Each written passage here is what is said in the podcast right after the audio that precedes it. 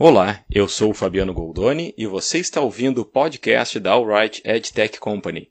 Este podcast é, na verdade, uma live gravada.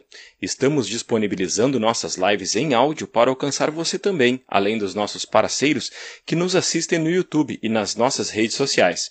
Esperamos que você curta o nosso conteúdo que disponibilizamos para você consumir aqui também. Um abraço dos amigos da Alright EdTech Company.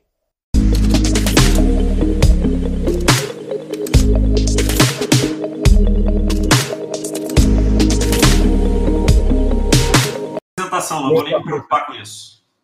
Sim, eu toco aqui. Tá, estamos ao vivo já para a nossa audiência, aqui nossos amigos da Alright, parceiros, publishers, marcas, agências, para falar sobre LGPD e o impacto na mídia programática com o Dr. Blair Costa Dávila, que também é conhecido como o nosso departamento jurídico, ou parte dele, né, Dr. Blair? É isso aí. Então, a gente sempre dá aí um tempinho para a galera se acomodar na poltrona, terminar aquela última call, né? Todo mundo está em alguma call antes da... Hoje, a gente sempre tem um público muito cativo, começando aqui pelo nosso amigo aqui do Fala Barreiras, aqui o Osmar. Presente, que bom ter você aí. A gente hoje está ao vivo no YouTube, no Twitter, e agora eu vou colocar a gente ao vivo no Instagram também. Dessa vez vai dar certo, né? A gente teve um dia aí que não deu certo. E eu vou colocar a gente ao vivo antes da gente começar, dando aí esse tempinho para o pessoal se acomodar. Blair é especialista em direito empresarial, certo? Quiser se apresentar um pouco, contar um pouco sobre o seu trabalho.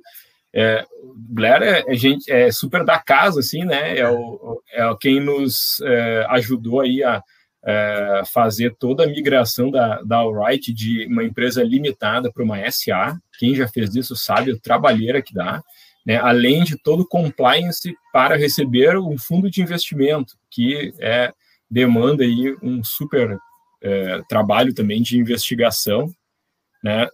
Toda a minha vida lá foi investigada pelo Dr. Blair. Na verdade, enfim, eu sou advogado oriundo do mercado financeiro, né? Fui advogado muitos anos de banco e como todo mundo sabe, quer dizer, o mercado financeiro é um mercado regulado, né? E no que se refere à proteção de informações, de dados, de clientes, né? O sigilo bancário é uma realidade desde sempre, né? Quer dizer, desde antes da Constituição atual, de 88, os dados bancários, as operações bancárias já eram protegidas, né? E então esse segmento, o Banco Central, normatiza muito isso há muito tempo, né? E então essa área de proteção de dados sempre foi uma área, enfim, que eu, se não diretamente, eventualmente, perifericamente, sempre me envolvi.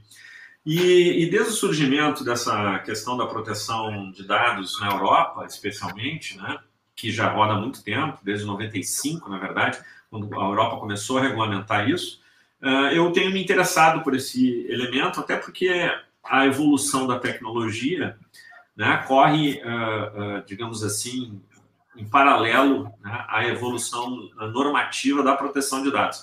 E agora no Brasil, o Brasil também passa a ter a Lei de Proteção de Dados, né, que é um claro filhote aí da legislação europeia. Sim, eu lembro que no evento de lançamento da Alright em 2015, né, eu e o Seco, a gente combinou fazer o lançamento da empresa num evento, e esse evento tinha a presença do escritório de advocacia, onde a gente falava sobre a internet e legislações, né, e uma das coisas que surgiu no evento, assim, a grande questão é quem explica a internet para o judiciário, né? Porque a gente sabe que o judiciário tem várias instâncias e tem que se apoiar muito em técnicos para poder, para a tomada de decisão, né? Se a gente for pensar, né, Fabiano, na verdade, esse é um assunto extremamente interessante por uma razão muito simples, né? A web, né, ela não tem fronteiras, né? E desde sempre não teve fronteiras, né? Apesar de um país ou outro aí impor alguma outra restrição de tráfego de dados, de informações, a verdade é que a web sempre foi um território livre, né? E isso eu tenho sempre, eu comento sempre uma questão curiosa que eu tive com meu filho sobre isso, porque ele era pequeno, né, e ele, de repente, ele não conseguia entender por que tanta complicação para trazer uma coisa do Japão para o Brasil. Né? Porque, assim, para ele era uma coisa que estava ali, né? Pô, mas está aqui, é só clicar aqui, comprar, né? Enfim, né? Mas a verdade é que as barreiras, as fronteiras continuam existindo, né? Então, no que se refere a dados, no que se refere a trânsito de informações, o que acaba acontecendo, que é o que aconteceu na Europa, é uma regulamentação da atividade, né? Agora, por exemplo, no Brasil, a gente está no meio desse grande debate aí das fake news, né? Como é que se regula isso? Como é que se trava isso? Né? Como é que se... Enfim, isso é um debate no mundo, não só no Brasil, né? No mundo. Mas debatemos aqui, né, nas nossas lives. Pois é. Mas, Fabiano, tu dá o tom aí, né? Quando tu achar que a gente está com tempo bom, já a gente entra na apresentação. Estamos bem aqui, nossos convidados já chegaram. A gente estava aqui só no aquecimento, para quem chegou agora, conversando, botando um pouco de conversa fora. Não entramos no tema ainda da apresentação. Deixa eu dar uma passada nos nossos comentários aqui, porque a nossa audiência cativa está aqui, ó. A gente tem hoje, além do pessoal lá do Fala Barreiras, né, que eu mostrei antes, tem a Sayonara Faquineto também, o André Lima, que está sempre com a gente, o Hermes Dia do Portal, Paraná Portal, também, Buenas Tia, esse... Né, estamos aí ainda em Semana Farroupilha, né, o Leonardo Passarim está aqui, Ângela Faoro, Anderson Narciso, lá do Mix de Séries. Dá até medo ele mexendo em tantos papéis. A papelada é grande. Eu nem comecei ainda. Quem mais que está aqui? A Ângela, o pessoal já está conversando aqui, né? Gisele Ramos também está aqui, a Carol Carvalho,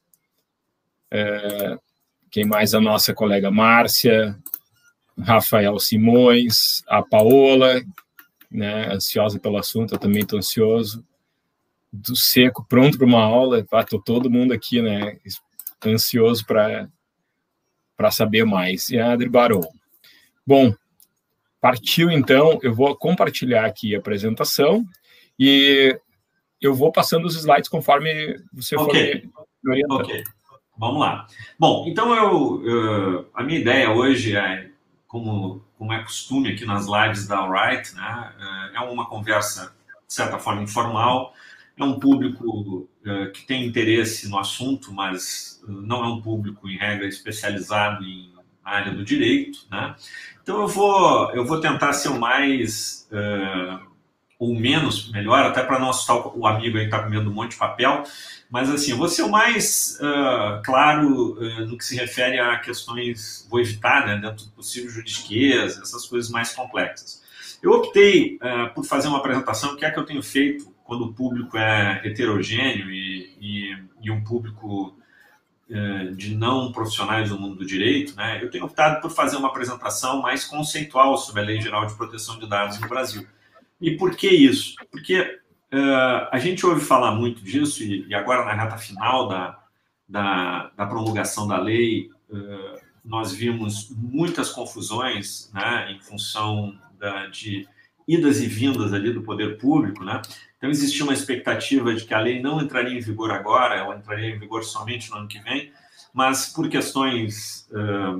do fluxo da legislação, ela acabou entrando em vigor. Então, muita gente que contava com essa prorrogação aí da vigência, ela foi pega de surpresa e não... Pode passar, viu, Fabiano, não tem problema.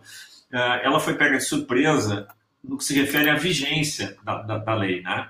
Então, o que eu acho essencial de ser falado, poder voltar só o primeiro ali, Fabiano, no primeiro slide, a questão fundamental do objetivo essencial da Lei de Proteção de Dados, né, para que quem trabalha com dados de outras pessoas tem que entender, é que o objetivo dessa lei é proteger os dados pessoais dos brasileiros, né?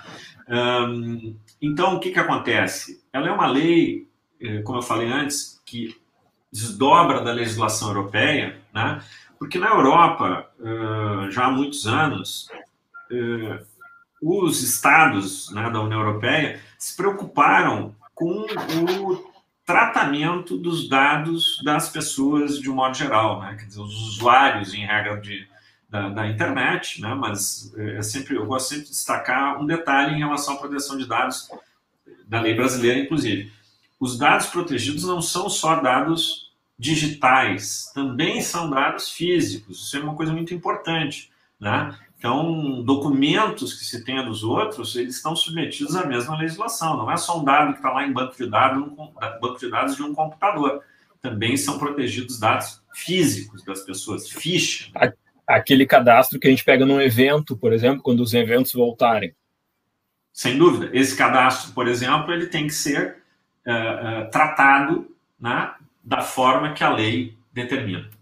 Pode pular, Fábio. Bom, então, eu acho que é importante, primeiro, conceitualmente, falar sobre quais são os principais fundamentos da Lei Geral de Proteção de Dados do Brasil, que é a Lei 13.709, né?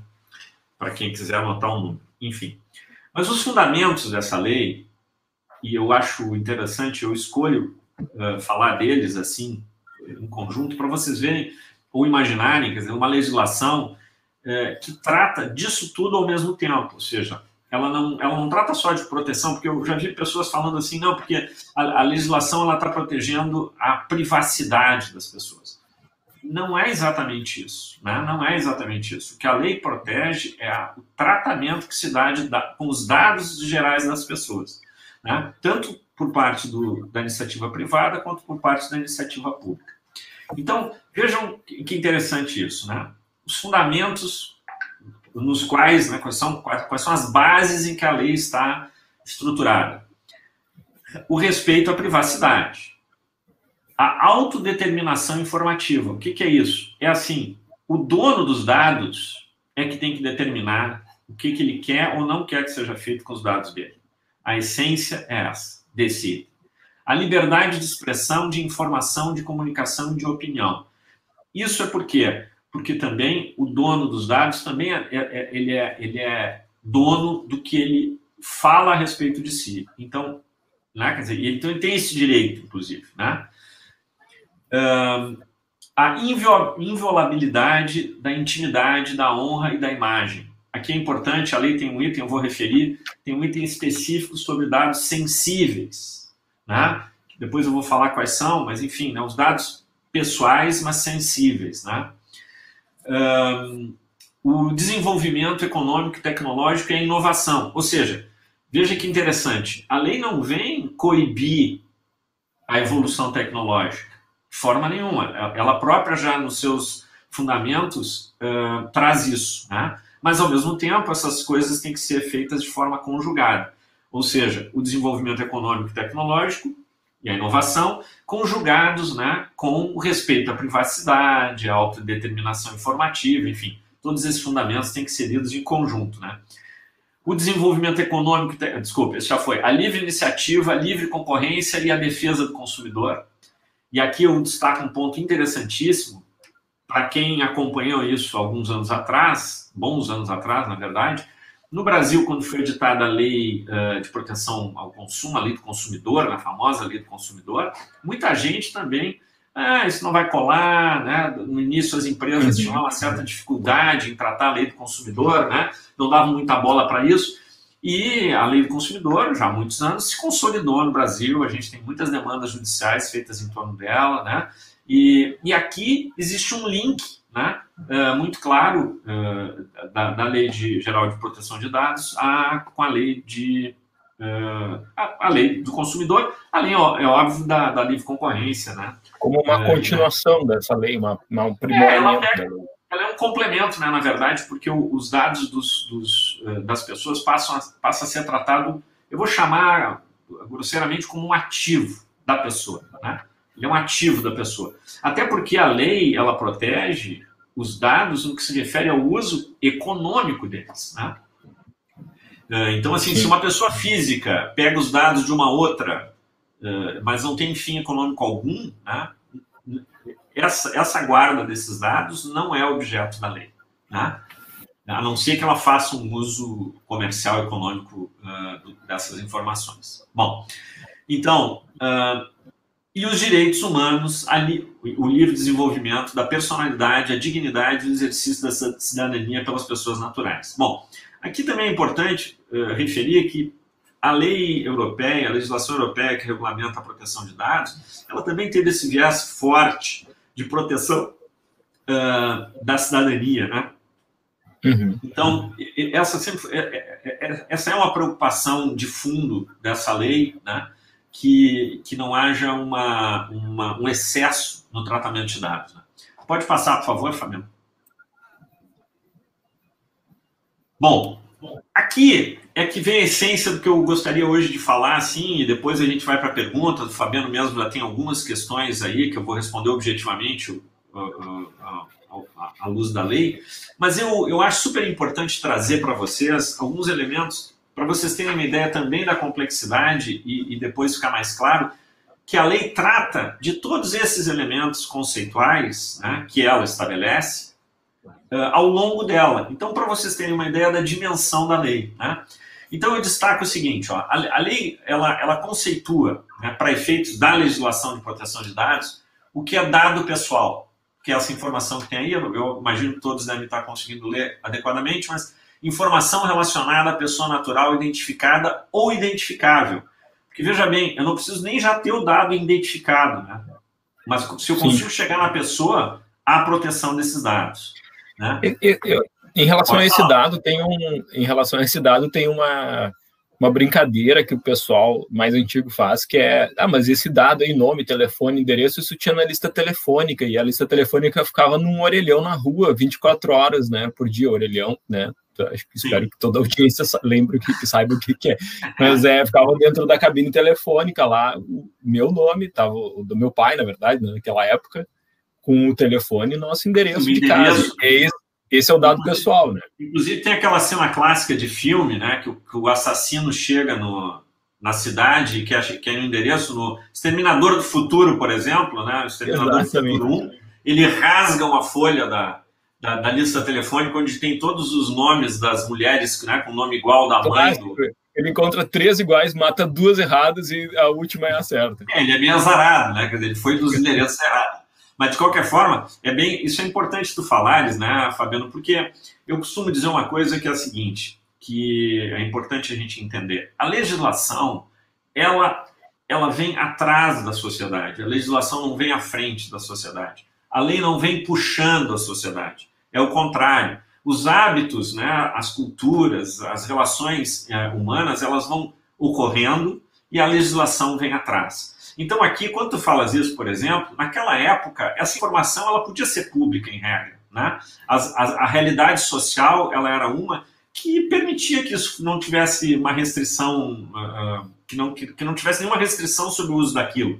E, portanto, né, ela estava lá numa lista telefônica pública. Mas se tu lembrares, inclusive, quando começou para a internet isso, né, quando as listas telefônicas começaram a assumir, a gente tinha uma opção junto a, no caso aqui do Rio Grande do Sul, da CRT, de dizer para não constar nosso nome na lista, nosso endereço. As pessoas já começaram a se preocupar disso, né? Eu tinha um amigo, por exemplo, que era auditor do Banco Central, e ele se preocupava assim, opa, eu não gostaria que os meus dados, né, já que eu sou auditor, né, o meu Sim. endereço, a minha família constasse na lista telefônica, eu quero que tire da lista telefônica. E havia essa opção. A Lei Geral de Proteção de Dados, mutatis mutandis, é uma evolução, de certa forma, disso, né? Hoje a sociedade se protege muito mais de algumas coisas, né? E, obviamente, também há um grande interesse comercial sobre os dados das pessoas. Os dados das pessoas têm um valor, não é? Então, o e-mail tem valor, os gostos da pessoa, porque a gente está falando em dados, assim, não são só os dados que a gente preenche, né? Mas são os dados históricos de navegação, quer dizer, tudo que eu faço a partir de saber quem a pessoa é, né? E nós vamos chegar nesse sim, ponto. Sim. Mas vamos lá. Dado pessoal sensível. Esse é o ponto que eu referi antes ali, né? Então, que é o dado pessoal sobre origem racial ou étnica, convicção religiosa, opinião pública, filiação a sindicato ou a organização de caráter religioso, filosófico ou político, dado referente à saúde ou à vida sexual, dado genético ou biomédico, quando vinculado a uma pessoa natural. Isso é interessante porque a lei trata especialmente os dados pessoais sensíveis, né? Então, um exemplo que eu gosto de dar, e depois a gente pode voltar nesse tema em eventuais perguntas, é a seguinte: se eu, quando faço uma ficha de alguém no meu site, ou uma ficha, quando falaste de um evento, e eu não tenho razão para pedir, por exemplo, que é uma coisa muito comum no Brasil ainda até hoje, a cor da pessoa, né? Muitas vezes o cadastro tem a cor, né? Ou o sexo, ou, né? Essa informação. Se eu não tenho razão para pedir isso, né? Razão prática, eu recomendo que as pessoas excluam esses dados de fichas e de cadastros, né? Porque não há a menor razão de pedir isso se eu não preciso, de fato, usar isso, né? E, obviamente, a lei também leva, né, a informação para questões religiosas, políticas, né, de certa forma, políticas, né, na verdade, mas, assim, opinião política, né? E especialmente, questões médicas, né, Fabiano? Isso é uma coisa importante, porque, assim, a informação hoje de alguém tem muito valor, né, inclusive no que se refere à saúde da pessoa, né? Então, esse também é um dado protegido de forma especial pela lei. Bom, dado anonimizado. O que é isso, né? Isso é uma coisa que é interessantíssima que aparece na lei, e todo mundo que trata dados, depois eu vou falar de quem são as pessoas, digamos assim, que tratam dados, mas o dado anonimizado é um dado do qual eu segrego, eu aparto ele, né, separo ele da pessoa em si. Então, ou seja, eu mesmo que seja uma informação de uma determinada pessoa, se eu consigo, no tratamento com dados, eliminar o vínculo com essa pessoa, daquela informação, essa informação passa a ser um dado anonimizado, que é o dado relativo a titular que não possa ser identificado considerando a utilização de meios técnicos razoáveis e disponíveis na ocasião de seu tratamento. Por favor, pode passar.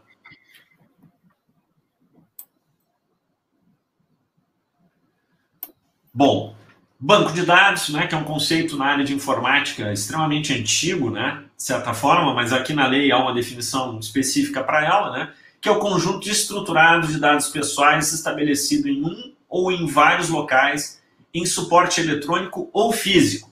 E aqui eu reforço de novo, né, se eu tenho uma fotografia de um candidato, porque a Lei Geral de Proteção de Dados, ela pega inclusive relação com empregados, né, da empresa. Então, assim, se eu tenho uma foto de um empregado meu, porque eu peguei a foto no dia do cadastro, lá no dia que ele foi fazer a ficha, né, eu tenho que tratar adequadamente, além de tudo, a foto do meu empregado ou de algum candidato, né?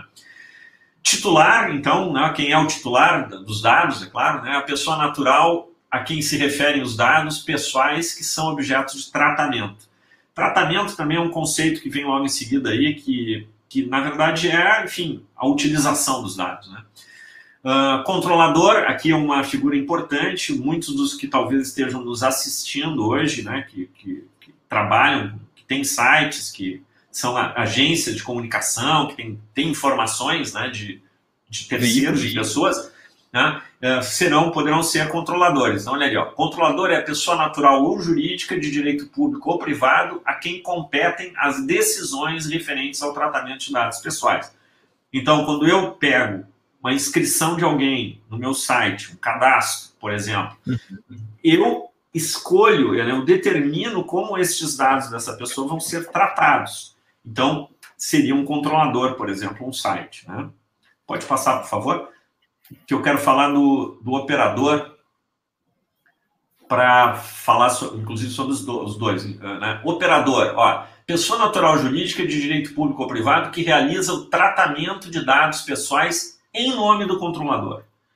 Aqui é uma figura, né? Quer dizer, o controlador capta os dados, mas passa por um operador, né? E isso é muito interessante, porque eu posso pegar os dados do meu site e passar para alguém para fazer divulgação de produto, né?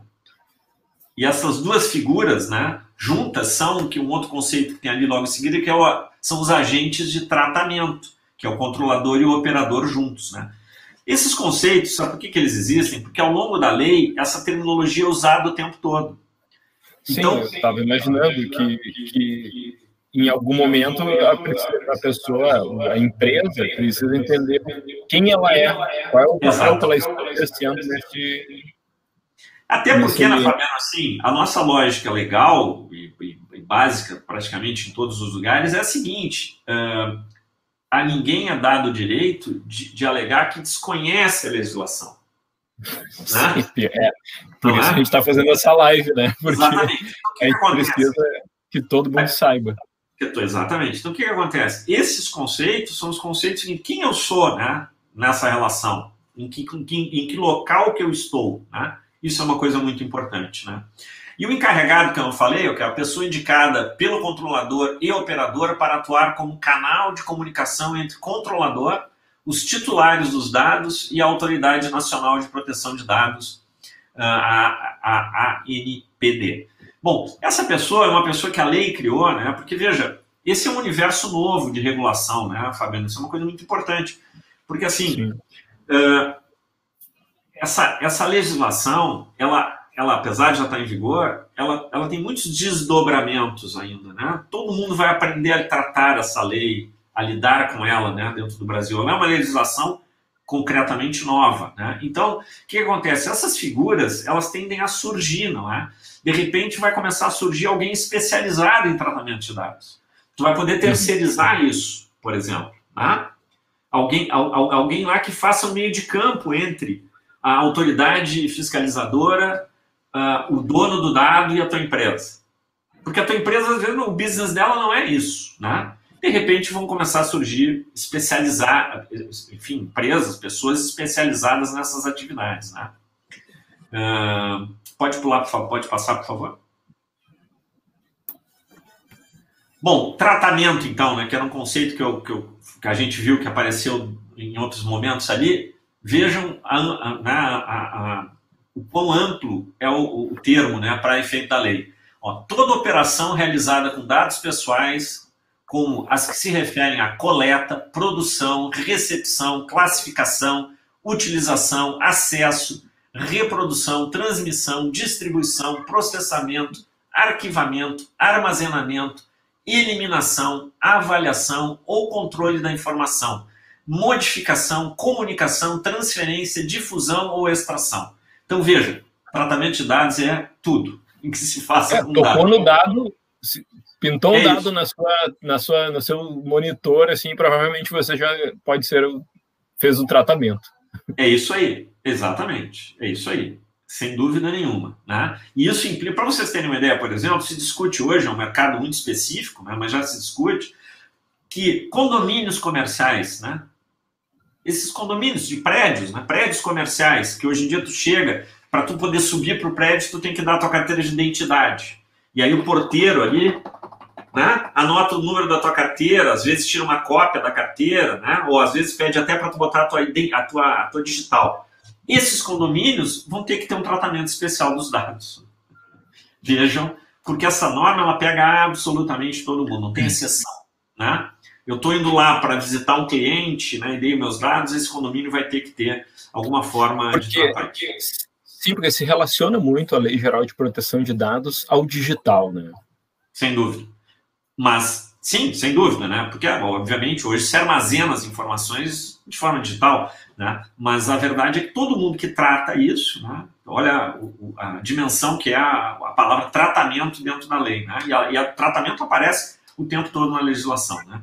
Bom, aqui é o que eu já havia referido antes, a anonimização, né, que é a utilização de meios técnicos razoáveis e disponíveis no momento do tratamento, por meio dos quais um dado perde a possibilidade de associação direta ou indireta a um indivíduo. Então, é aquele negócio que eu falei. Se eu consigo pegar os dados de alguém, por exemplo, a idade, né, o sexo, local de moradia, né, e desconectar isso da própria pessoa, despersonalizar essas informações podem ser tratadas, elas recebem, digamos assim, uma flexibilidade de uso maior, né? Porque eles estão desvinculados de uma própria pessoa, na lei, né, eu quero dizer. Uhum. Então, assim, por exemplo, né, se tu queres dados estatísticos de quem navegou pelo teu site, né, se tu simplesmente pegar essas informações, foram tantas pessoas do sexo feminino, tantas pessoas do sexo masculino, na faixa etária de tanto a tanto, mas esses dados não tem nada a ver com ninguém específico, tu conseguir separar uma coisa da outra, os teus dados sofreram uma anonimização, e tu pode tratá-los, né, com uma preocupação bem menor de proteção. A realidade é essa. Tu pode fazer uso deles de forma diferente.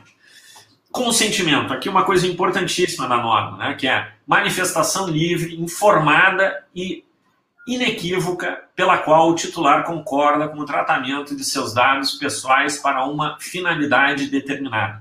Aqui é muito importante, Fabiano, pelo seguinte, porque hoje a gente tem, todo mundo, né? A gente entra num lugar, a gente compra um produto, né? Especialmente na web, a gente automaticamente marca um X lá e concorda, né? Quando a gente baixa uma atualização de um software novo, de um aplicativo, pede lá o nosso acordo, a gente marca e nem lê nada e, né, toca para frente.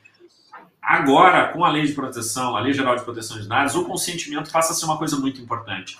O dono dos dados precisa ser informado de forma inequívoca, como diz a norma, do que vai ser feito com os dados dele. Então, quando ele preenche um cadastro e dá um ok, ali tem que estar claro dizendo o seguinte: nós estamos pegando esses teus dados aqui para fazer determinada coisa. Não adianta fazer de conta, pegar uma autorização genérica do usuário, uhum, e depois fazer um uso específico não referido, porque isso pode correr o risco de ser penalizado por isso, né? Inclusive tem multas bastante elevadas para quem tiver essa prática. Então, o que vai acontecer? Eu vou falar sobre isso um pouquinho mais à frente. As autorizações, Fabiano, elas precisam ser completas, né, integrais e mais, viu? Inclusive, que era uma coisa que a gente estava conversando antes, por exemplo, o uso de cookies, né? Tem que ter política de uso de cookies, né? Porque são coisas, às vezes, que o próprio usuário nem sabe exatamente que estão sendo pegos os dados, estão sendo absorvidos os dados. Isso, e até uma coisa que, no meio dessas informações todas que a gente recebe, tem um conceito de cookies que eu até então desconhecia, que existem os cookies essenciais, que tem a ver com o funcionamento do site, e existem os cookies de publicidade, que são aqueles que rastreiam dados e anonimizam e dizem que aquele browser ele tem um determinado comportamento e vende esse comportamento para as plataformas me impactarem através de um browser que não tem ali o meu dado pessoal, é um dado anonimizado. Então, dentro dessa visão dos cookies de publicidade, como eles são anonimizados, fica, digamos, menos sensível o aceite dos cookies ali, né? Aceita os cookies para receber publicidade, beleza. É. Exato. Eu tenho uma dúvida que assim, o que acontece se a pessoa não aceitar, né? A gente tem que adequar o site, o que a gente tem que fazer, né? Na verdade, é o que você falou, né? Por exemplo, se o site, por isso que a forma de interação com o usuário é muito importante, né, Fabiano? Porque, veja, cookies essenciais são aqueles cookies, se o cara não concorda, o site não roda, né? O site não roda, ele não consegue avançar. Se ele diz não, não aceito os cookies, ele não pode navegar naquele lugar, né? Eu já tenho visto isso.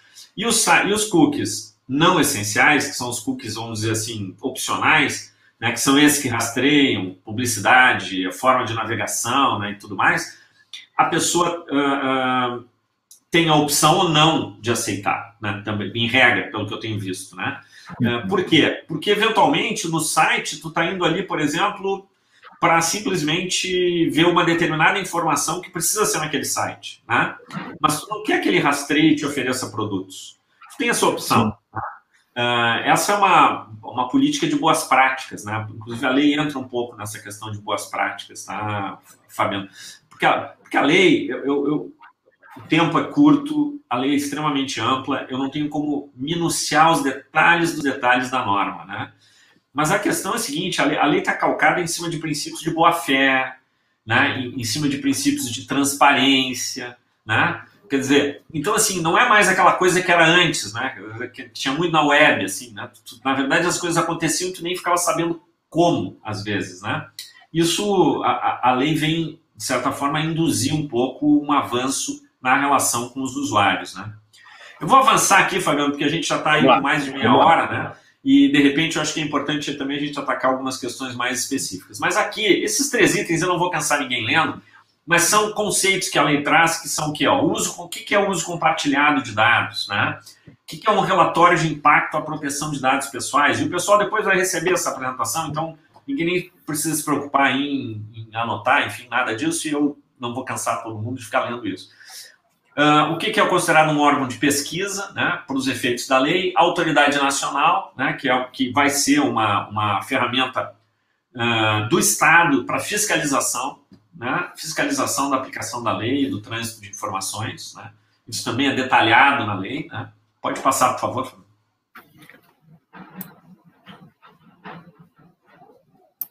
Bom, aqui eu trago um elemento que depois também, agora quando a gente for falar de eventualmente não responder algumas perguntas, eu quero comentar o seguinte, a estrutura de capítulos da lei, para vocês terem uma ideia, aquelas bases iniciais que eu referi no início, mais esses conceitos, eles são usados ao longo da norma em capítulos que regram isso que eu vou dizer para vocês agora, sobre tratamento dos dados pessoais. Então, tem um capítulo na norma que fala sobre todo o processo de tratamento de dados pessoais.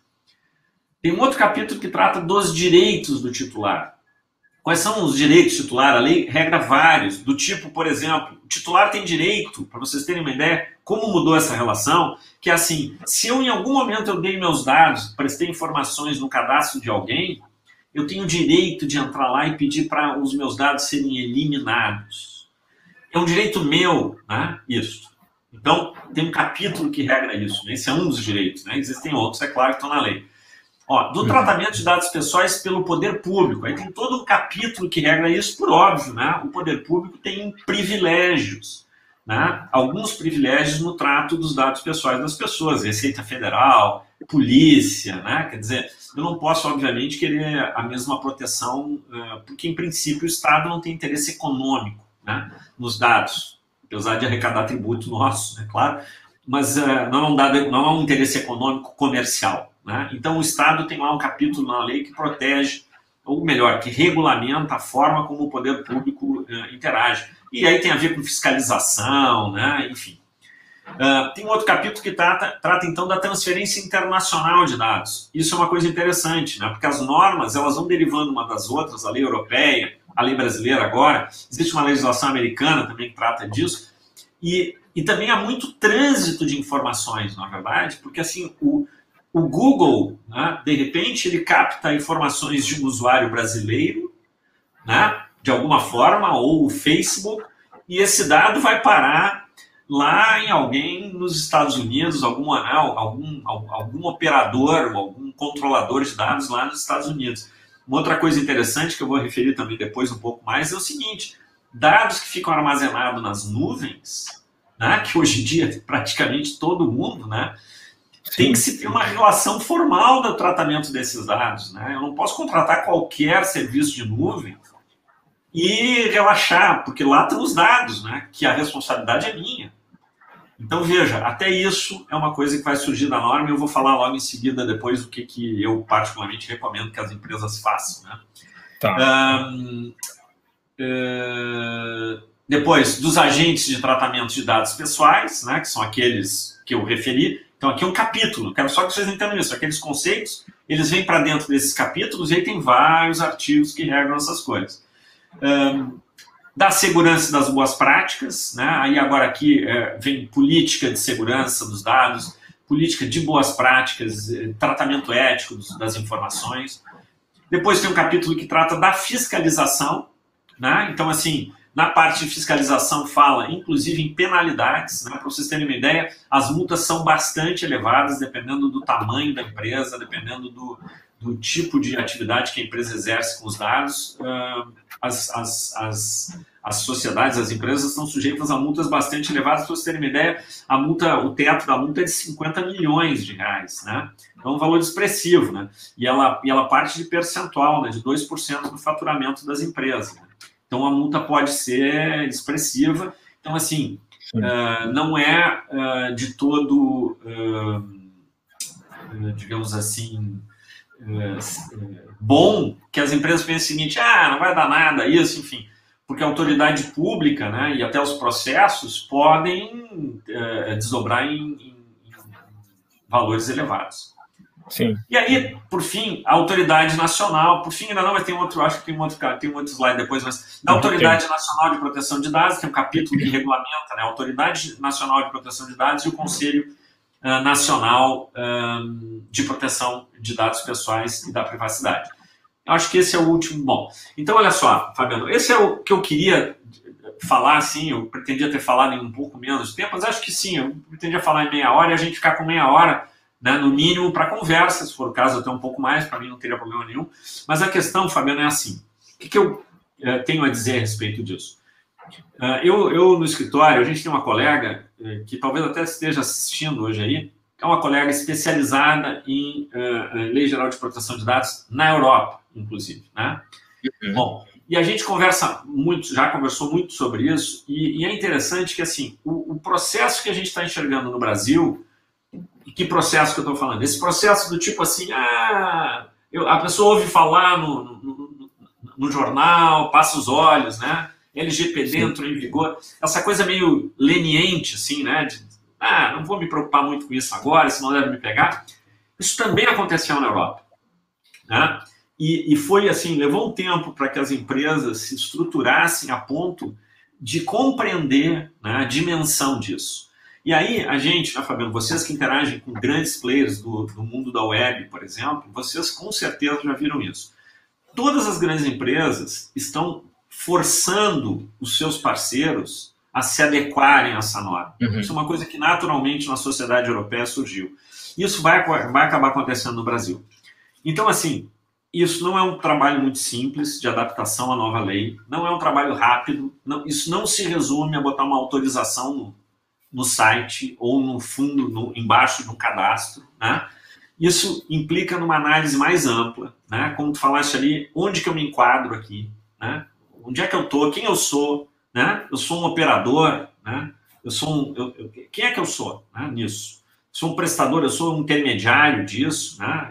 Quais são as minhas responsabilidades? A verdade é essa. E quais são os meus riscos? Para fazer isso, eu tenho recomendado o seguinte, tem que buscar pessoas, e aí vai depender do porte, porque pega todo mundo, né, Fabiano? Pega, por exemplo, uma clínica médica, uma loja de revenda de carros, qualquer pessoa que pegue dados, né? Sim. Qualquer.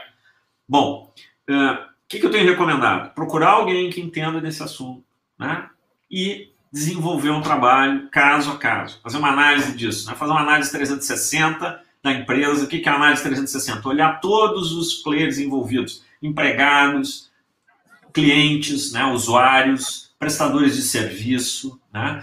E a partir dali fazer um plano, um projeto, fazer uma política de proteção de dados da empresa. É claro que cada empresa vai ter a sua dimensão disso, né, dependendo da sua atividade, e aos poucos implementando isso, começando com autorizações e transparência. Ou seja, o que eu mais recomendo, pense nisso, qualquer dado que se pegue de alguém, a pessoa tem que saber para que aquilo vai ser usado, é importante isso. Amanhã ou depois... Sim, é o certo. É o sentimento inicial, né?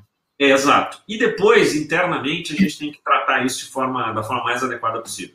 Então, Fabiano, Sim. assim, eu acho que agora o ideal é a gente bater bola, porque senão só eu falo, né? E se deixar, eu fico só falando mesmo. Então. Não, mas é que é muita informação mesmo, e a gente vai se envolvendo, assim, né, nesse mundo, uma área de informações. O pessoal que quiser perguntar ali pelos comentários, né, a gente está hoje no YouTube e no Twitter para receber esses comentários aqui. No Instagram eu estou acompanhando também, mas de vez em quando, assim, porque daí é muita coisa para acompanhar. Mas eu tenho uma pergunta inicial, que é, digamos, para a gente enquadrar um pouco aqui a nossa audiência, que hoje eu vi que a gente tem veículos de comunicação, tem anunciantes e tem agências, né? Os três, digamos, três pontas aí do nosso negócio. Uhum. O veículo de comunicação, ele tem ali um consentimento de cookies, porque ele tem plataformas de mídia programática que utilizam esses cookies de forma anonimizada para entregar isso para o sistema que compra as audiências de forma anonimizada. Sim. Até aí, o consentimento resolve, certo? Em princípio, já sim. Cobre, porque é anonimizado. Mas os veículos, eles também, às vezes, captam dados pessoais para envio de newsletter. para mandar atualizações, né, das notícias.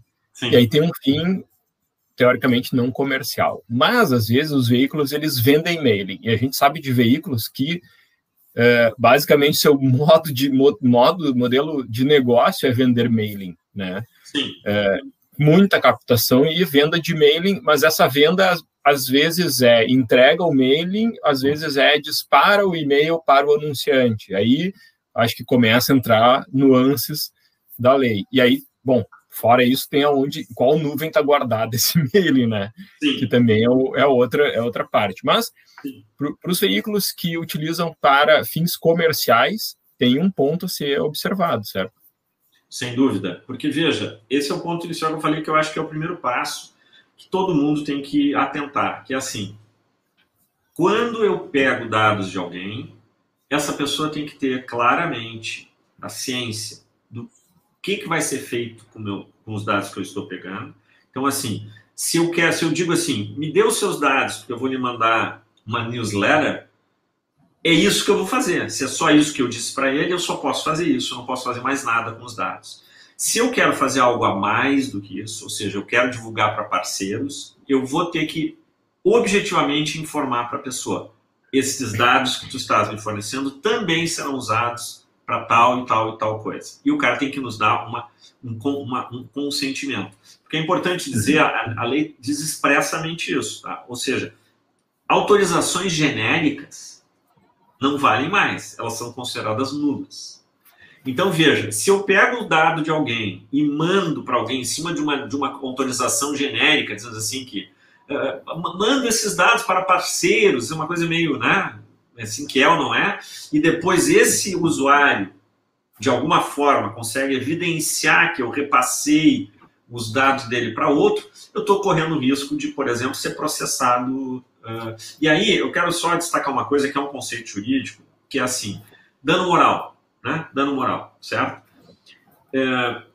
Existe uma lógica de dano moral que é assim, se eu empresa, descumpro, ou eu pessoa, descumpro uma lei, né? Descumpro uma lei, a lei diz assim, eu não posso divulgar os dados de alguém sem uma autorização explícita dessa pessoa para eu fazer isso, né? E eu mesmo assim faço sem ter essa autorização, eu descumpri objetivamente um termo de lei.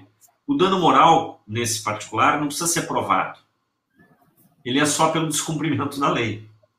Uhum. Então, veja, isso pode tomar uma dimensão de processos, né? Enfim, né? Vai se criar um mercado de advogados especializados nisso, com certeza. Sim. A gente vê, por exemplo, tanto Google, Facebook, Amazon sendo processados na Europa por vazamentos, né? Sim. E aí tem que fazer o caminho, entender se aquele vazamento aconteceu por um desleixo deles, né? Sim. Tem aqui a Sabrina se manifestando aqui, confirmando aí, aqui. Trabalho contínuo, né? Essa é a minha colega, né? Olha aí, ó, a minha colega advogada da Europa, né? Trabalha na Itália, mas, enfim, atua praticamente no mundo todo e é especializada aí em direito, enfim, LGPD, né? Nossa parceira lá do escritório me ajudando aqui, tá vendo? Ó? O que eu não sei, ela sabe, então aí a gente vai acertar todas as respostas. E aí entram as questões dos anunciantes, né? Eu quero chegar nas agências depois, certo. Porque, digamos, as duas margens da ponte, né, do mercado é anunciantes e veículos. Os veículos têm essa responsabilidade aí que é a captura de dados e, às vezes, fazem algumas capturas de dados para cadastros e assinaturas também. O Sim. Leonardo aqui, Passarim, está comentando sobre caso dos dados sensíveis, como uma instituição de ensino vai captar o dado quando uma pessoa solicite vaga por cotas. Não, veja... interessante a pergunta, tá? Porque, veja, a questão é assim, a lei trata a obtenção de dados, né, de duas formas. Uma é assim, há um interesse de quem obtém os dados e há um interesse de quem fornece os dados. Então, veja, se eu estou, não é proibido coletar dados sensíveis, é importante que entenda isso, não é que seja proibido, né? O que eu falei antes é, eu não recomendo se eu não preciso do dado.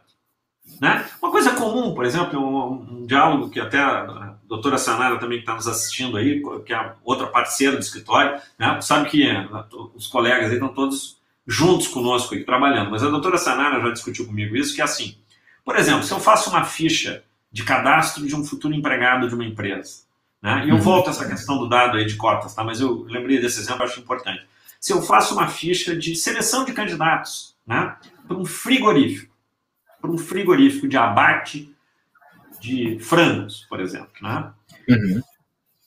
Eu eventualmente tenho que pedir a religião da pessoa, porque de repente, dependendo da religião, a pessoa não trabalha naquilo. Ou se, por exemplo, se eu tenho atividade aos sábados e a pessoa tem uma religião que não trabalha aos sábados, então eventualmente pode ser relevante eu pedir a religião da pessoa. Agora, eu não sou proibido de pedir isso. E desde que eu diga por que eu estou pedindo aquilo, para verificar se ele se enquadra na vaga que eu tenho. Agora, sim, o que a lei diz é que eu tenho que dar um tratamento de proteção desse dado mais rigoroso do que os dados normais apenas, porque eles são considerados dados sensíveis. Esse é o ponto. Então, voltando, o que acontece? Quando fala de uma instituição que tenha cotas, por exemplo, né? Em regra, as instituições de ensino que têm cotas são públicas. Os organismos públicos têm regramento específico para isso, tá? Eu posso pedir os dados, eu só tenho que proteger isso e usar estritamente para o que eu, enfim, para o objetivo para o qual eu estou dizendo que eu estou pedindo os dados. Não que seja proibido pedir, né? Sim, então, daí no caso, no item, né, raça, o conceito que vai ser usado ali para definir a raça, tem que explicar, para fins de cotas. Por exemplo. E veja, né, tem uma coisa interessante. Quando eu tenho usos especiais, a lei exige que as cláusulas disso sejam destacadas. Não adianta ser letrinha pequenininha, sabe? Tem que ser... É que nem contrato de consumo, né? Aquele contrato que as cláusulas... Sim. Tem algumas cláusulas que precisam ser em letras maiores, né? A gente tem aqui também o... E essa pergunta é a pergunta que eu ia fazer, mas que legal que a gente tem uma audiência que está bem sintonizada aí com o momento. E é muito mais legal quando a audiência faz a pergunta do que a gente. A Jussiele Baldissarelli aqui fala sobre o banco de dados que a empresa possui agora com a LGPD. O que a gente faz com esse monte de cadastro que a gente tem, né, que os anunciantes têm guardados agora? Como a gente vai poder usar, né? Vai ter que pedir o consentimento de todo mundo? De certa forma, sim, tá? A lógica da lei é mais ou menos essa, por incrível que pareça, mas a gente precisa fazer uma coisa mais estruturada, isso parte do próprio planejamento, né? De como fazer o tratamento da política de dados dentro da empresa, né? Mas sim, hoje a legislação passa a proteger o uso de todos esses dados. É claro que tem que se analisar caso a caso, porque, veja, muitas das empresas que têm esses bancos de dados já tinham lá uma certa autorização anterior, né? Então tem que ver qual era a autorização que se tinha, qual é o objetivo que eu disse que eu ia fazer, né? E aí, dependendo do que eu for fazer com isso, por cautela, né? Sim, eu recomendaria que se pedisse autorização específica para tratar os dados dessas pessoas, né?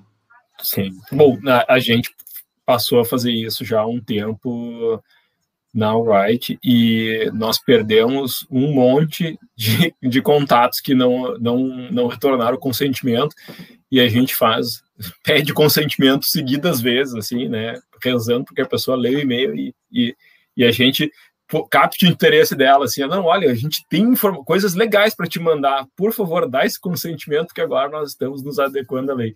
E a gente fica lá pedindo mais e mais vezes para as pessoas, porque enviar um e-mail para pedir o consentimento não é ilegal, né? Sim, não é legal. O legal é mandar publicidade, conteúdo, enfim. Isso é que assim, né, para mim, eu acho que é importante as pessoas entenderem que é o seguinte, a coisa vai além da autorização.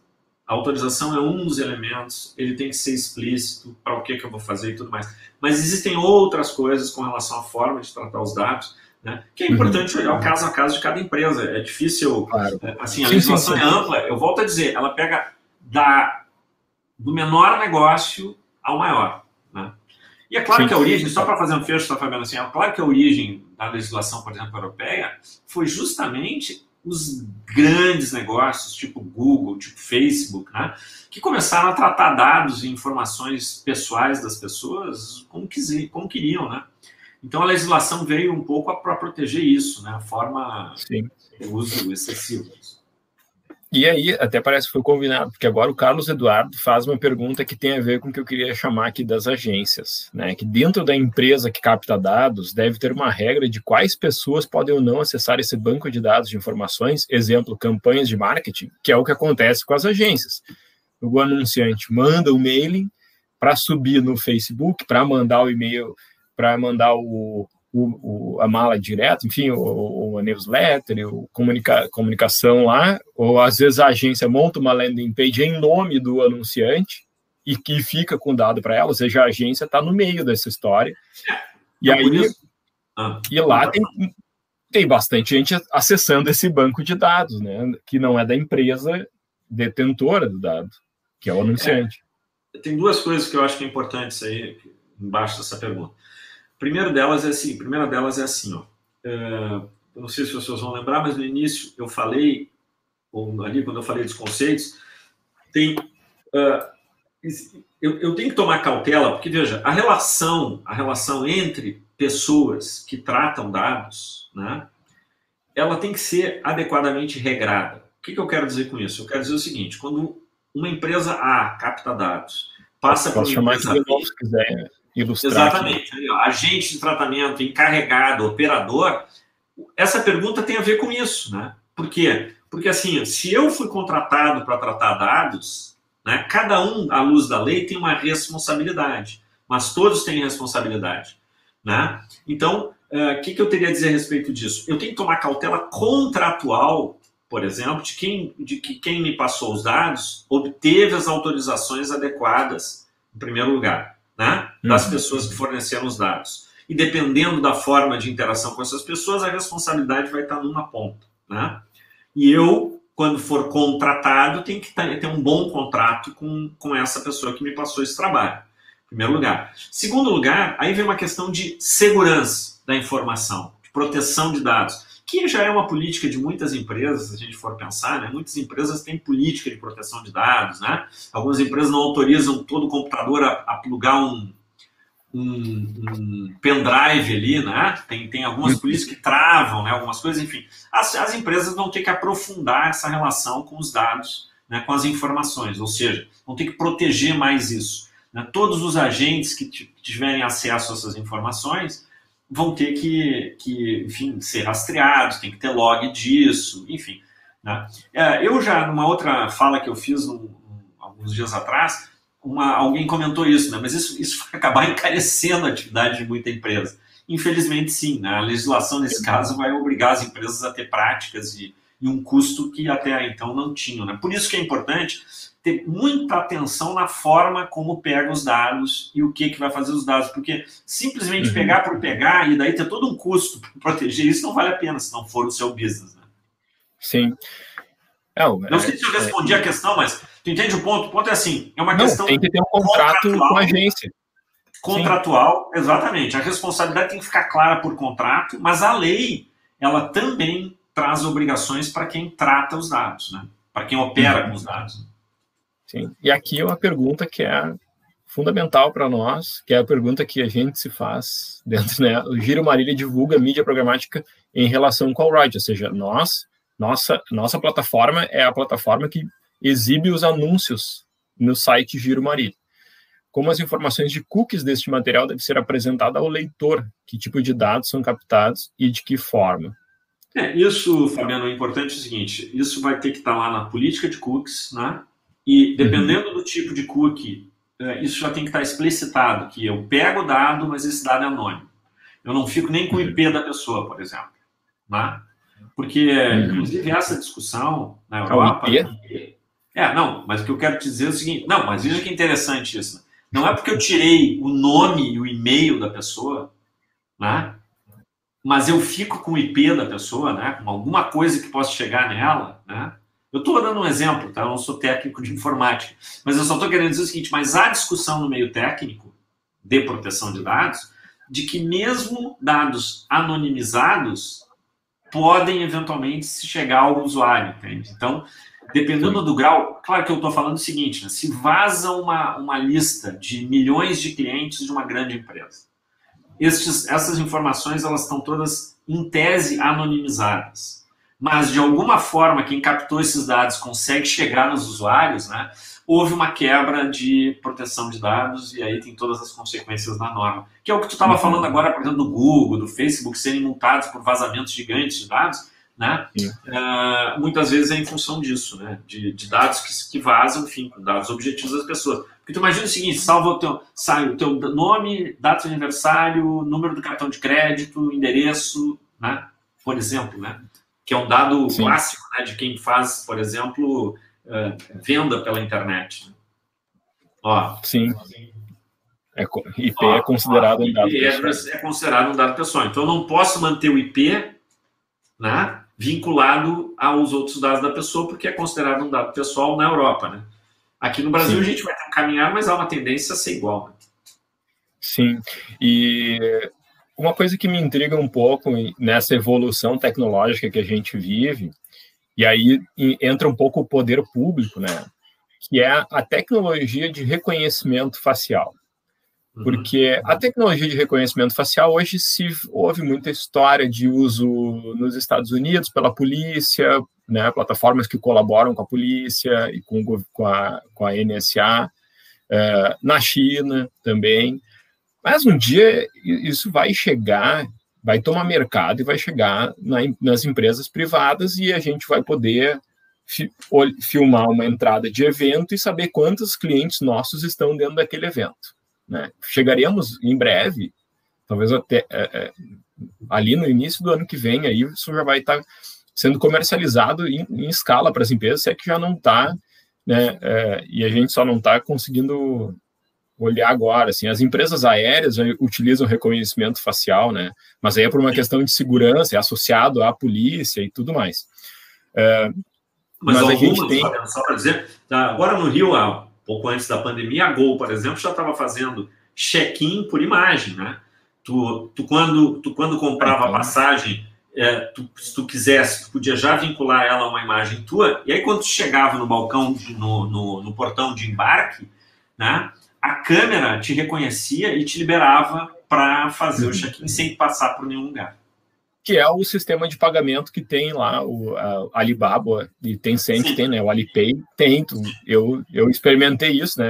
Eu não fui reconhecido pela cancela, não pude entrar no lugar para comprar lá, porque eu não existo no sistema deles.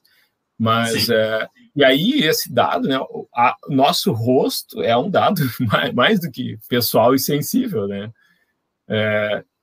esse armazenamento, assim, ele fica hoje em plataformas que fornecem essa tecnologia, e aí Sim. depois você usa, né, Sim. assim como a mídia programática, é uma relação semelhante, a plataforma fornece a tecnologia de captura de dados e a gente utiliza.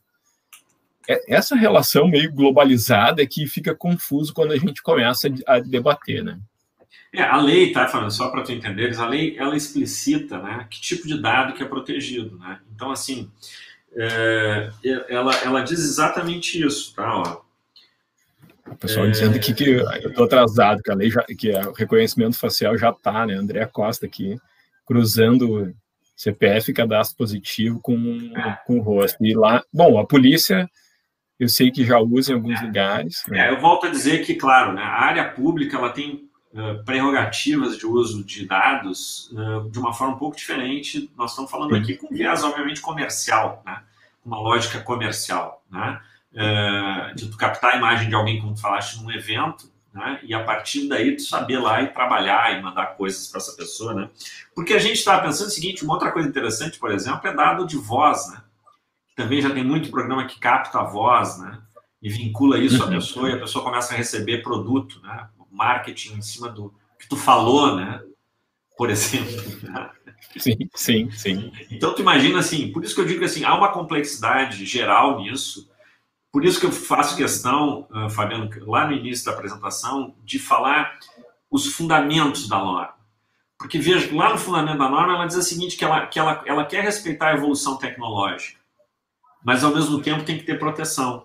Então, esse equilíbrio, né, esse bom senso no uso das informações que as empresas vão ter que cada vez mais ter, né, é uma coisa que vai ser uma evolução natural das relações comerciais, né, tecnológicas com as pessoas. Mas eu queria só dizer assim, ó, por exemplo, que os dados, ó, que é a lei, né? Ela diz que aplica-se, essa lei ela aplica-se a dados, né? Desde que a operação de tratamento seja realizada no território nacional. A operação de tratamento. Então, se eu tratei os dados no território nacional, a lei atinge. Né? Atividade... Acontece que nem no sistema financeiro, o pessoal vai abrir filiais de tratamento em paraísos de dados, em vez de paraísos fiscais, vão ter paraísos de dados. Mas aí entra lá no negócio de transmissão internacional de dados, que capta o dado aqui, né? Bom, a gente vai encontrar uma brecha. A lei não tem brecha. Mas olha lá, a atividade de tratamento tenha por objeto a oferta ou fornecimento de bens ou serviços ou tratamento de dados de indivíduos localizados no território nacional. Então, não adianta tu jogar o dado para fora se tu vai oferecer negócio para o cara aqui. Tá? Sim. Perfeito. Depois, os dados pessoais do objeto de tratamento tenham sido coletados no território nacional. Então, a lei, ela pega, né, a todos esses elementos, né? Que os dados sejam tratados aqui, né? Mesmo que vamos supor, mesmo que meus dados tenham sido fornecidos para um site que está lá fora, né? Então, eles não foram coletados aqui, né? Porque também esse conceito do aqui, né, na web é uma coisa um pouco relativa, né? Sim, total. Enfim, mas a verdade, então, é essa. Assim, a lei protege os dados dos brasileiros. Por isso que no início, a primeira coisa que eu digo, qual é o objetivo da lei? É proteger dados dos brasileiros, né? Mas ela tem conexões com lugares fora do Brasil, sem dúvida nenhuma. Temos a pergunta aqui do... a lei, deixa eu dizer uma coisa interessante. É claro que o Facebook, inclusive todo mundo que usa Facebook ou outra rede social, viu que atualmente eles, né, atualizaram lá as políticas e tudo mais, inclusive para adequar a Lei Geral de Proteção de Dados do Brasil. Mas a lei tem lá alguns elementos específicos nos quais ela diz o seguinte, mas também isso é relativo, vai ser analisado caso a caso. Assim, se eu voluntariamente forneço os meus dados, né? Quem coleta os meus dados, primeiro, tem que ter minha autorização para fazer coisas com ele. A gente cai naquele negócio da autorização. Então, o dado da rede social, eu posso colocar lá, e a rede social, se quiser fazer qualquer coisa com o meu dado, tem que me dizer previamente, eu tenho que concordar com isso. Tá? Só pena dela ser penalizada por isso. Então, vou dizer assim, a lei tem lá alguma coisa que... Inclusive, enfim, uma figura pública, de certa forma, no mundo web, conhecida por todos nós, o mestre César Paz, né, conversando comigo, diz assim, não existe mais assim, as pessoas hoje, a gente é público, né, na web, né? Sim. Não existe mais assim essa coisa de proteção, né, da nossa sigilo de informação das pessoas, isso é meio público, a gente está publicizando a nossa vida no dia a dia, quando tira foto no Instagram, né, tudo mais. Agora, a verdade é, o que é feito com isso é que a lei regulamenta. Por isso que eu falei no início, que a lei não está protegendo privacidade.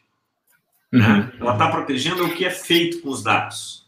Sim, e aí tem o Marco Civil da Internet, que tem linhas lá falando sobre privacidade. Sim. Tem a lei, essa discussão de legislação anti-fake news, fala sobre a identificação do usuário ao criar um perfil de rede social para evitar os fakes. Né? Tu tem que, sei lá, botar uma identificação, uma identidade, tu tem que dizer que que aquele perfil é de uma pessoa real e provar isso, assim. Sim. Então, são três legislações que se embolam um pouco em alguns pontos, né?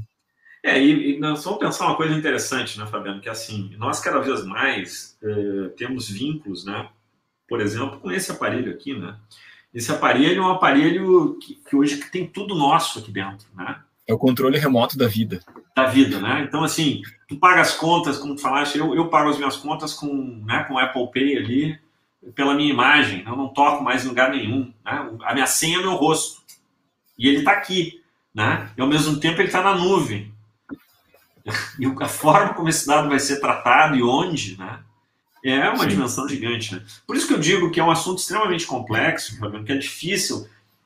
Até mesmo para nós que estamos começando a caminhar no Brasil sobre isso, é um assunto ainda que vai dar muito pano para manga, tem muita discussão, a gente não sabe como é que o judiciário vai tratar isso, a gente não sabe como o poder público, com essa agência que recém foi criada, né, vai tratar esses assuntos, o quão pesado a mão do Estado nas penalizações será, né?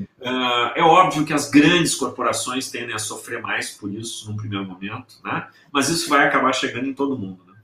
Sim, e a Sabrina Diz aí uma grande verdade. Sabrina, aqui a gente está jogando junto, né? Enfim, ó, o custo de compliance com a lei é com certeza mais barato do que a multa que poderá ser aplicada. Isso a Europa verificou lá, né, Fabiano? Assim, não adianta economizar dinheiro na prevenção, né?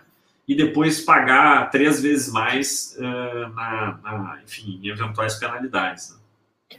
Sim, e, bom, obviamente, a Alright, como agente, né, dentro desse... Um agente que pode ter mais de um papel, né, dentro desse Sim. sistema, está buscando essa adequação, está apoiada aí por pessoas de alto gabarito. E fiquem tranquilos que a gente está se adequando. Isso é um recado aí, pessoal aí para a gente está começando o projeto Alright, na verdade, né, Fabiano? Assim, já começamos algumas coisas específicas, né, mas com certeza a intenção... Porque, veja bem, é uma coisa interessante disso, porque algumas pessoas confundem um pouco. Né? Assim, de forma nenhuma uma lei dessas pode inviabilizar um mundo que hoje está consolidado de interação entre as pessoas e entre as empresas de forma tecnológica, não é? Porque, assim, isso tem um ganho, né? Tem um ganho para todo mundo, né? De tempo, né? Tem um ganho, assim... de que adianta eu receber publicidade, por exemplo, de coisas que não me interessam? Só me incomoda mais. Então, para mim, é bom, se eu concordar, eu receber publicidade do que eu me interesso. É um avanço para mim. Ah, mas eu acho um saco, isso eu não quero. Eu vou ter a opção de dizer que não, né? Mas para muitas pessoas isso é uma coisa útil, né? O avanço tecnológico. Então, tu imagina, se a lei viesse e inviabilizasse isso, né? Seria uma estupidez? Então, não é esse o objetivo da norma. Não vai ser esse o objetivo do Estado, né? Na verdade, o objetivo do Estado é melhorar as relações, né? Melhorar as relações, e não piorá-las. Sim, e tem aqui também o... A André fala assim da identidade em relação aos deepfakes, né, de imagem e áudio, que também daí é uma questão de falsidade ideológica, né? Eu também gosto de usar uma frase que é o seguinte: aí nós estamos falando de crime, né? E aí é caso de polícia. Sim, sim. É caso de polícia. Aí, mas eu entendo o ponto dela, tá? Eu entendo o ponto dela, e isso aí desdobra um pouco para fake news, que é outro tema super interessante, assim, né? Como evitar fake news, né? Mas esse ponto, assim, de manipulação de dados, né, especialmente de imagens, né, que já se vê muito por aí, com um nível técnico super elevado, né, esse é um desafio que a sociedade vai ter que enfrentar, né, Fabiano? E além disso, tem um desafio ainda que eu percebi literalmente na pele, num evento de tecnologia que tinha uma empresa que dizia que fazia mapeamento de DNA. Ele pegava o teu DNA e dizia que os teus ancestrais tinham, assim, né, de história, pré-condições de doenças e tudo mais. Aí ele disse, tu só precisa passar esse cotonete na boca, botar o cotonete no tubo e nesse envelope. E eu fiz isso, quando eu botei o envelope na urna lá com meu telefone, meu e-mail, meu DNA num tubo, eu me dei conta do que eu fiz, né, de que eu entreguei informações... extremamente sensíveis para essa empresa, e ficou lá, né? Tá lá com eles agora. Tu imagina uma discussão que se tem, por exemplo, essa questão de saúde, né, que falaste bem, por exemplo, se eles vinculam essas tuas informações de DNA à tua pessoa, e isso vai para um banco de dados que é fornecido para seguradoras, teu prêmio de seguro pode aumentar, por exemplo. A informação que tem nessa pulseira aqui, que está associada ao meu telefone também, né, que fica 24 horas comigo. É isso aí. A gente sabe bem, né, Fabiano, que, assim, vocês, muito mais do que eu, que vivem muito mais intensamente isso mundo de tecnologia, mas esse documentário, né, que está rodando na Netflix é super interessante de olhar, porque ele trata um pouco disso, né? Quer dizer, as intenções dos sistemas, né, os algoritmos e os efeitos que isso tem, né? E Sim. tudo isso as empresas vão ter que rever como operar com tudo isso, né? Então, eu entendo que, como, digamos, recado final, assim, para a nossa audiência aqui, não entender, claro, a lei, mas primeiramente entender qual é o seu papel como agente, certo? Isso. Dentro do contexto, né? É o que eu recomendo. E aí, a partir disso, buscar, claro, a consultoria para que... Eu achei, Fabiano, que falei no início ali, quer dizer, achei muito adequado falar em descomplicar, né, a LGPD, porque eu tenho visto muitos colegas falando da LGPD com aquela coisa meio alarmista, assim, né, de corram todos, né, é o fim do mundo, né, todo mundo vai se dar mal, que horror, né, penas, multas, né? Na verdade, não é nada disso, né? Isso é uma nova realidade normativa, né? Que estabelece uma nova lógica de ambiente, de relação de prestador de serviço, de usuários, né? Num mundo que é essencialmente digital, mas não só digital. E o que as empresas, infelizmente, vão ter que fazer, vão ter que gastar um pouco com isso, sem dúvida nenhuma, é se adequar a essa nova realidade, de acordo com o seu porte, de acordo com o mercado em que atuam, mas não é nada desesperador, né? Com calma e um trabalho estruturado, qualquer empresa se adequa, né, de forma, digamos, suficiente para atender a legislação, e aí, com o andar da carruagem, a sociedade, as empresas vão se ajustando, né, certamente. Mas tem que dar um primeiro passo, né? Ah, não, sem dúvida. Sem dúvida. Não sair correndo, mas dar um primeiro passo. A lei está vigindo, é importante destacar isso, né? Ninguém pode, como eu falei antes, ignorar a lei, né? Eu recomendo muito procurar, enfim, algum especialista ligado nisso, né? E se informar e dar os primeiros passos são importantíssimos. O que eu recomendo já de cara é isso, olhar suas autorizações de coleta de dados e verificar se elas estão abrangentes com o que eu faço com os dados da pessoa, né? E isso tem que estar explicitado. Se não tiver abrangente, tem que ser reescrito. Beleza. Bom, e em relação a isso, deixo aqui os contatos, né? Enfim, meu e-mail está aí, qualquer coisa, né? Por favor, fiquem à vontade. Vamos lá. Se quiser, se o pessoal mandar, viu, Fabiano, outras perguntas depois, aí tu me encaminha. Se quiserem mandar perguntas para o Fabiano também, para o Alright. Se surgir uma dúvida depois, aí, enfim, não tem problema nenhum. A gente está junto, é parceiro e estamos à disposição. Para mim foi uma super satisfação, Fabiano, falar aqui. Eu gosto desse estilo de conversa, né? Que é uma coisa mais leve, assim, né? E espero ter, enfim, esclarecido alguém aí. Espero que alguém que ficou todo esse tempo com a gente, né, tenha entrado com algumas dúvidas e tenha saído com menos dúvidas, pelo menos, né? É difícil, eu insisto em falar, a lei é muito grande, a lei tem...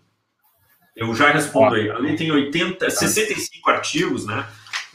E é muito minuciosa, né? Então, enfim, é difícil falar assim, né? Tem um livro até que é da Patrícia, se não me engano, eu esqueci todo o nome dela, mas é um livro que a gente comprou, a gente circula com esse livro na empresa, para o pessoal ler, e ele é a lei comentada, ele é... Sim.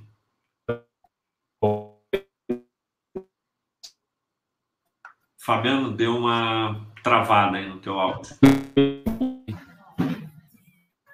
Eu acho que deu uma travada, mas voltamos, estamos ao vivo. Pergunta aí do Hermes. Não, essa pergunta, assim, eu acompanhei isso pela imprensa, né? Na verdade, é uma questão de ordem um pouco política, na verdade, pelo menos é a impressão que eu tenho, né? Mas o que acontece, tá? A estrutura, né? A lei não direcionou necessariamente a quem que a estrutura, né, da ANP ficaria vinculada. O governo da Presidência da República vinculou à Presidência da República isso, né? Aí tem N desdobramentos dessa questão, né, política, enfim, eu não vou entrar muito no mérito, mas eu diria assim, vai depender muito da estrutura que colocar aí embaixo, né? Eu só para colocar um comentário, até que o Fabiano pediu para eu falar um pouco de mim. No início eu acabei esquecendo, mas eu fui alguns anos do Conselho Monetário, do Conselho de Recursos do Sistema Financeiro Nacional, que é vinculado ao Ministério da Fazenda e ao Banco Central, né? Ele é vinculado ao Ministério da Fazenda e ao Banco Central. Eu fui conselheiro, julguei muito tempo esse processo.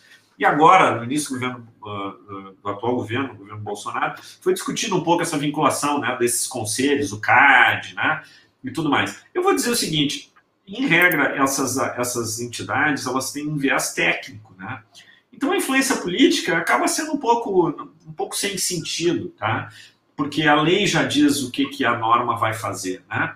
E não tem como manipular muito isso. Agora, é óbvio que sempre há um risco, né, de alguma manipulação mais para um lado ou mais para outro. Mas eu vou dizer que a lei, inclusive eu recomendo, né, que recorra a lei, vou dar o número de novo da lei, a Lei 13.709, ela tem lá todo um capítulo que regra o que essa agência vai fazer, né, e como é que vão se dar certos procedimentos. Então, a quem que ela está vinculado tem uma ingerência mais de quem vai ser encarregado da gestão e tudo mais, mas, sob o ponto de vista operacional para baixo, eu diria que a relevância é menor. Bom, o pessoal nos avisou aqui que deu uma travada, mas voltamos. A Sabrina aqui dá mais um alô aqui. Tá no assunto ela é uma querida, né? Na verdade, mas aprendi muita coisa com ela. Passagem memorável do Exterminador do Futuro, essa foi muito boa mesmo, relembrar isso, deu vontade. É um filme que a gente vê, os dois, né? O 1 e o 2, assim, a gente sempre, é sempre legal rever. É, sem dúvida. Mas, enfim. Mas, Fabiano, assim, a gente pode, inclusive, marcar uma outra conversa, se vocês tiverem interesse, se o público tiver interesse, né? O público, eu digo, da Alright, né? A gente pegar e esquartejar, falando em Exterminador do Futuro, a gente esquarteja a lei, né? E trata dela em pedaços, até estabelecendo um foco mais específico para o público que normalmente opera com Alright. Eu acho que seria interessante, talvez. Com certeza faremos. Deixa eu fazer um merchan aqui para o pessoal da ARP, que agora, às 7h30, tem mais LGPD com o pessoal da ARP ali, o Jaidson Gomes, que é da Brasil JS e ON2, o Christian Groff, que é da Cabanelos Advocacia, e o Eduardo Prange, que está aqui nos acompanhando também, né, que é o diretor da Itatec da ARP e CEO da Zing. O Eduardo está nos ouvindo também aí, então um abraço para o Eduardo aí, né? Grande parceiro. Tá aí, vou botar aqui, ó, como é que faz para ver essa live das 7h30? Tem que mandar um e-mail para arp@arpnet.com.br. Então, quer ouvir um pouco mais, outro ponto de vista, uma segunda opinião sobre a LGPD, está aí a oportunidade. Ó. Hoje é um grande profissional da área de tecnologia, né, quem conhece sabe, né, e também conhece profundamente essa questão de proteção de dados, né, com outro viés, enfim, eu recomendo muito lá a live deles. Isso, eu vou acompanhar também, vai ser através do Zoom, daí é outra plataforma, tem mais interação. Bom, obrigado. Eu que agradeço, Fabiano. Obrigado à audiência, né, a colaboração lá, vinda da Itália, lá da colega, enfim, né? E todo mundo à disposição, qualquer coisa, e se for o caso, a gente volta aí para falar novamente um pouco de LGPD ou algum outro tema aí de interesse coletivo. Então, tá ótimo, vamos ver se a gente segue esse assunto internamente, vamos precisar sem bastante. Sem dúvida, né? Isso vai se dobrar para os parceiros também, né, Fabiano? Sem dúvida nenhuma. Certo. Com certeza. Bom, obrigado, deixa um recado final, se quiser dar mais um recado. Não, eu insisto em dizer isso, né, não é uma legislação simples de ser compreendida, né? Mas, e requer atenção, mas não é um elemento, não é um bicho de sete cabeças, né? Buscando o apoio de quem domina essa matéria, eu acho que tem muita coisa que são relativamente simples e fáceis de fazer, mas tem que ser feito, né? Dar esse primeiro passo, que é o que eu recomendo. Sim. Bom, eu agradeço mais uma vez a todos aí que estiveram com a gente, Blair, por todo esse conhecimento passado aí para... Também estou aprendendo esse assunto. Estamos todos aprendendo juntos. É isso aí. Obrigado, hein, Fabiano, pelo convite. Foi uma honra aqui e até a próxima, então. Tá certo. Obrigado a todos.